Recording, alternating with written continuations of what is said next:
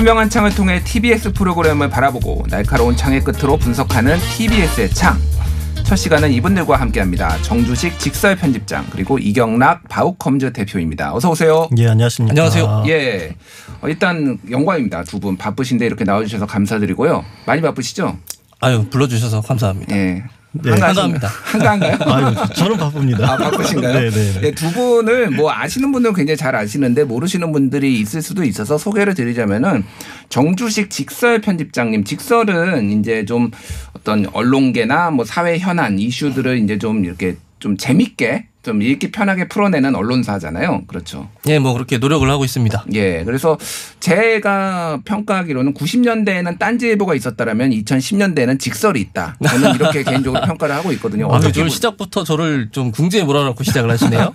예, 또 어쨌든 감사합니다. 예, 굉장히 많은 팬들을 보유하고 있고 그리고 뭐 주간 경향이라든지 많은 곳에 칼럼도 게재하고 있고 그렇고 뭐 언론 전반에 대해서 이해도가 높으신 분이고요.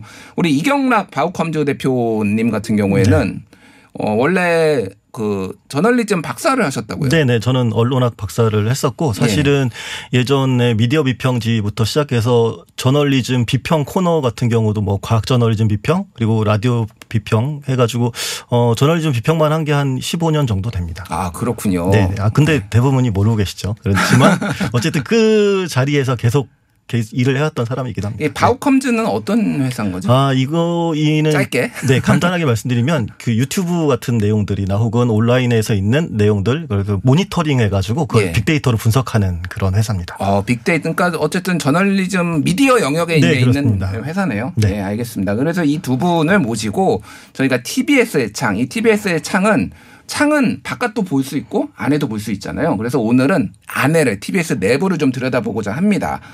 그래서 저희가 이제 오늘 준비한 내용은 이 내용입니다. 뉴스 공장의 김어준 그리고 다스베이다의 김어준을 분리할 수 있나라는 내용인데요. 왜냐하면은 상당히 두 개를 이제 혼, 혼란스러워하거나 같이 같은 사람으로 이제 같은 프로그램, 같은 목소리로 인지를 하시는 경우들이 상당히 많아요.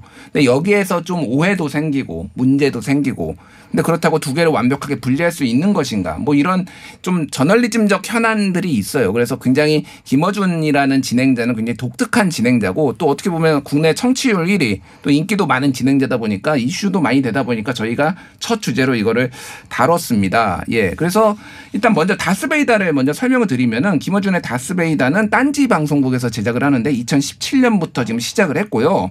유튜브 구독자가 84만 명. 그리고 어 콘텐츠가 일주일에 한 편 업로드 되는데 100만 회 정도 어 조회수를 기록합니다. 그러니까 굉장히 인기 있는 시사 프로그램이죠. 그리고 뉴스 공장은 아시겠지만 2016년부터 시작을 했거든요. 그러니까 뭐 다스뵈이다보다는 먼저 했죠. 근데 이제 5주년을 곧 맞이합니다. 그래서 대한민국의 대표적인 라디오 프로그램입니다. 자, 뭐 요 정도는 이제 어, 어 다들 이제 아실 테고요.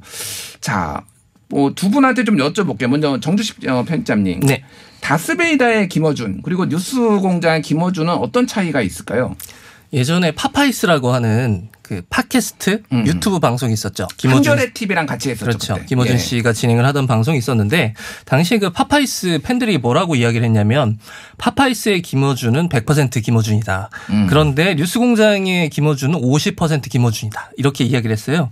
그 얘기는 파파이스 그러니까 팟캐스트 유튜브에서 김어준의 어떤 진행의 면모라고 하면 좀 더 강한 어떤 정파성과 어떤 본인의 주장을 드러내는데 주저함이 없고 음. 좀 시원시원한 김어준의 모습이었다고 한다면 당시만 해도 뉴스공장에서 김어준의 모습은 어떤 좀 그래도 좀 더 정제된 본인의 생각을 이야기를 하고 네. 본인의 주장을 피력하기보다는 어떤 그 진행에 좀 더 중점을 두는 진행자의 면모를 보여왔던 것 같아요. 그래서 음. 그 팬들 입장에서는 조금 아쉽다 뉴스공장에서의 김어준이 뭐 이런 취지로 저는 이해를 했는데 근데 문제가 뭐냐면 이게 정치의 온도가 좀 뜨거워지면 예. 이 뉴스공장에서도 100% 김어준이 등장을 한다는 거죠. 아, 그래서 좀 이 뉴스공 장의 편향성 시비, 시비가 계속되고 있는 이유에는 뭐 그런 50% 100% 김어준의 어떤 차이와 어떤 음. 결합 뭐 이런 것들이 있는 것 같아요. 그렇군요. 그러니까 어, 유튜브라는 매체 환경상 좀 더 강하게 주장을 하는 일이 비일비재하고 그런 뭐 그거는 김어준의 다스베이다뿐만이 아니라 대부분의 어떤 시사를 다루는 그 프로그램들이 그런 일이 비- 많잖아요. 좀 강한 어조에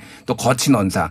근데 이 TBS는 어쨌든 지상파 방송국이고 여기에서는 좀 더 정제된 언어라든지 온도도 좀 더 이제 공정성을 생각을 해야 되는데 그런 부분들이 가끔 가다가 이제 다스베이다의 정체성이 툭툭 튀어나오는 경우들이 있다. 그렇죠. 이렇게 좀 말씀해 주신 것 같아요. 네. 이경락 대표님은 좀 어떻게 보시나요? 어, 저는 사실 이 질문에서 이제 근본적인 그 문제 제기를 하고 싶은 게, 음. 어, 과연 그러면 다스베이더의 김어준과 그 뉴스공장의 김어준이 이 질문 자체가 분리되는 것이 옳다라고 혹은 그거에 대한 문제 제기를 하고 있지 않습니까? 그러면 그럼 왜 이게 문제가 될까? 방금 말씀하신 것처럼 지상파에서는 적어도 그러니까 편향되지 않고 되도록 공정하게 하려고 하는데 그리고 비교적 자유로운 유튜브에서는 그런 것들 없이 자기의 정치적 색깔을 막 드러낸다는 거죠. 이제 그 두 개가 굉장히 이제 배치되기 때문에 그리고 그것이 섞이기 때문에 문제가 되는 것인데 근데 이것을 한번 다른 쪽으로 가면 예를 들어서 신문 기자들도 굉장히 많이 있거든요. 방송 네. 기자들도 마찬가지지만 본인들이 취재 활동을 합니다. 근데 취재 콘텐츠도 있지만 어, 소셜 미디어 같은 데도 또 다른 글을 써요. 그렇죠. 굉장히 그것들을 격정적으로 쓰기도 하고 취재 뒷이야기를 쓰기도 하고 정, 정치적인 입장을 막 담아서 내기도 합니다.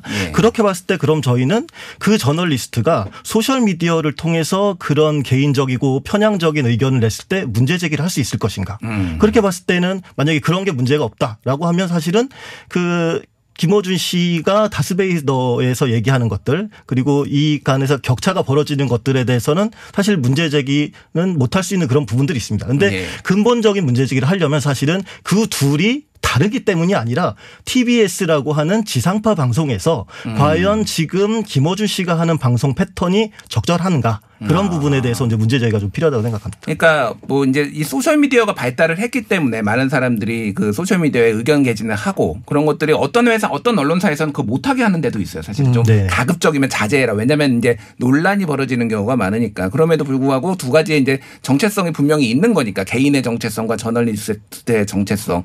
자.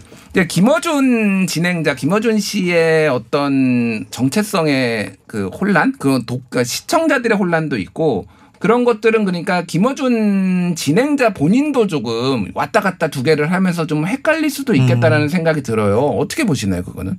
예전과 지금과 굉장히 다른 것들 그 맥락을 좀 이해할 필요가 있다고 봅니다. 예를 들어서 과거에 김어준식 음모론이 굉장히 그래도 어느 정도 시민들에게 호응을 얻었던 이유는 그 뭐 이명박 박근혜 정부 시절에 굉장히 좀 뭐 언론 탄압도 많이 있었고 언로가 막혀 있었을 때 제대로 된 언론들이 제대로 된 취재를 못 하니까 본인들이 취재한 맥락들 이런 것들에 대해서 계속 비판적인 문제 제기를 하다 보니까 시민들이 그 부분에 대해서 이해를 했었고 그리고 어느 정도 사실로 드러난 것들이 있었단 말이죠.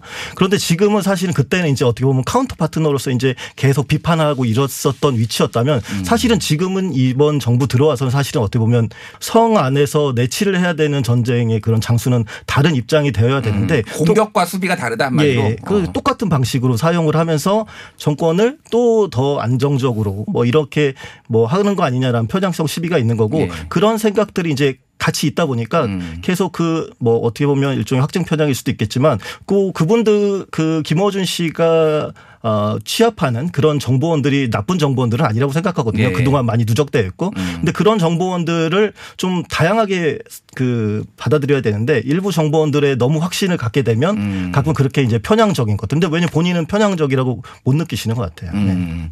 근데 이제 좀 TBS 입장에서는 굉장히 억울한 것도 있습니다. 예를 들면은 국민의힘의 미디어국이 음. 김어준 씨가 뉴스공장에서 욕설을 했다고 방송통신심의위원회에 심의 신청을 했어요. 그래서 이게 언론 보도도 나왔습니다. 근데 욕설을 한 방송은 다스베이다였습니다. 그게 이제 김경수 지사 대법 판결에 대해서 판사들에 대해서 조금 불만을 터뜨리면서 약간 거친 단어들이 나왔어요. 그러니까 정치권에서도 이렇게 음. 헷갈려 한다. 근데 그러니까 사실 그 어찌됐든 지금 TBS는 굉장히 노력을 하고 있거든요. 그런 여러 문- 문제들이 몇 번 있은 다음에 최근에는 그런 일들이 굉장히 적었는데 아직도 이렇게 욕을 먹고 오해를 좀 받고 있는 측면이 있는 것 같아요. 이거에 대해서는 좀 어떻게 보시나요, 직사 변호사님? 저도 국민의힘 미디어 국으로부터 고발을 당해본 입장에서는 아? 이분들이 일을 좀 똑바로 했으면 좋겠다.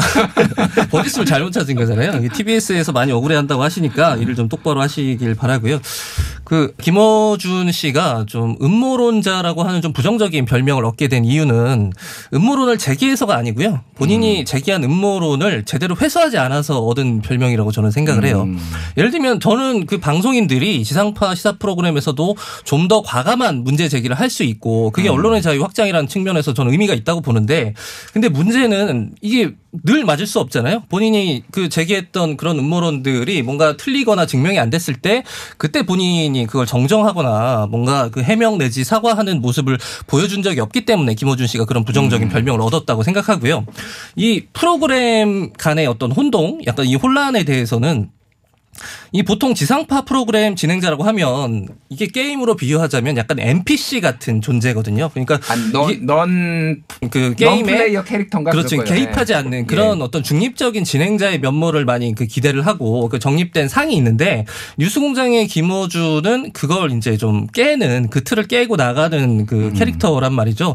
거기서 오는 카타르시스가 있고 거기서 오는 어떤 파격이 있는 거예요. 그게 저는 인정해야 될 부분이 있고 김어준 씨가 갖고 있는 뭐 아주 독특한 고유의 장점이라고 생각하는데 근데 여전히 그 시사 프로그램 진행자에 대한 상을 많은 사람들이 아직 가지고 있기 때문에 거기서 오는 어떤 그 괴리감이 있는 거죠. 불안함이 돼, 불안감이 될 수 있는 거예요. 그래서 이제 그 사이에서 그 캐릭터의 혼란, 진행자와 플레이어 사이의 혼란을 방송국 제작자 측에서 어떻게 좀 정리를 해 나가는가가 음. 그 뉴스 공장의 앞으로의 어떤 그 나아갈 관건이지 않을까 이런 생각을 음, 했어요. 그렇군요. 자, 이제 5주년이에요. 지금 뉴스공장이. 음. 어찌됐든 지금 부동의 청취율 1위를 기록하고 있는데 이제 이런 질문 한번 들어보고 싶어요. 김어준이 없는 뉴스공장은 가능할 것인가? 그러니까 이를테면은 손석희의 시선 집중이었다가 김종배의 시선 집중이 됐잖아요. 그러니까 프로그램이 이제 있습니다. 이렇게 진행자가 별이 빛나는 밤에도 예전에 이문세 씨가 진행을 하다가 지금 누가 하나요? 별밤지기가 한 10번은 바뀌었을 거예요. 근데 김어준의 뉴스 공장이 아닌 다른 뉴스 공장이 가능할 것인가? 그러니까 이거를 어떻게 보세요? 그리고 TBS가 좀 안착을 시키려면 뭘 해야 된다라고 보시나요? 정 편집장님 어떻게 보세요? 네. 아까 말씀드린 그 한겨레 TV에서 운영했던 그 파파이스 같은 방송의 예를 보면 유튜브 플랫폼이긴 하지만 음. 그 김어준 씨가 진행하던 그 프로그램이 종영되고 나서 그 유튜브 채널은 그냥 망했어요. 아, 어떻게 그래요? 망했냐면 음. 그 프로그램이 있을 때보다 뭐 조회수가 뭐 거의 뭐 100분의 1도 안 나오는 상태가 뭐 지금까지도 계속 되고 있거든요. 음. 그래서 당시 김어준 씨를 섭외해서 그 프로그램을 기획했을 당시 한겨레의 그 어떤 의도는 음. 우리가 김어준이라는 스피커를 활용해서 우리 유튜브 채널에 어떤 스피커를 좀 키워보자라는 목적이었을 거 아니에요? 근데 네. 결과적으로 봤을 때 오히려 반대로 그 음. 한겨레라는 그 채널을 통해서 김어준 음. 씨 개인의 어떤 그 스피커가 확장되는 결과를 나왔다고 보는 게 맞는 것 같고요. TBS의 경우는 다를까? 음. 라고 물어보면 저는 잘 모르겠어요. 아, 지금 만약에 너무 부정적인 거 아닙니까? 아, 모르겠다고 저는 네, 말씀을 네. 드린 거고 또 하나 이게 좀 좀 그 살펴봐야 할 것이 단순히 스피커의 크기를 키운다 김어준이라는 음. 스피커를 활용해서 음. 어, 그 측면에서 보면 대성공을 거뒀다고 보거든요. 예. TBS라는 그 방송사가 분명히 얻은 것이 있는데 그 스피커가 이렇게 커지고 분명히 높은 시청률이 나오는 건 자랑할 만한 어, 음. 거리지만 좋은 소리를 내고 있는가에 대해서도 한 번쯤 돌아볼 알겠습니다. 시점이 되지 않았나 싶습니다. 알겠습니다. 이경락 대표님 마지막으로 TBS는 뭘 해야 될 것인가? 그리고 뉴스공장이 좀 더 공정한 방송이 되기 공정 뭐 지금이 불공정하다는 얘기는 네. 아닙니다만 어쨌든 공정한 더 공정한 방송이 되기 위해서 뭘 해야 될 것인가 좀 말씀해 주시죠. 어느 정도 김어준 씨에게도 그러니까 좀더그 그 게스트 섭외부터 혹은 진행 방식에 있어서 조금 더 균형점 들 음. 맞췄으면 좋겠다. 알겠습니다. 뭐 그런 부분을 좀 말하고 싶습니다. 예, 알겠습니다. 오늘 사실은 한 두 시간 할 수 있을 것 같아요. 그런데 벌써 시간이 다 됐습니다. 어, 그래요? 예. 이 저희가 뭐 이게 오늘 첫 방송이고 가장 대표 프로그램인 김호준 씨 얘기를 했는데 다음에도 또 기회가 있을 것 같아요. 다음에도 한번 더 모시고 얘기를 나눠보고 싶습니다. 지금까지 정주식 직설 편집장 그리고 이경락 바우컴즈 대표와 함께했습니다 감사합니다. 네, 감사합니다. 네, 감사합니다.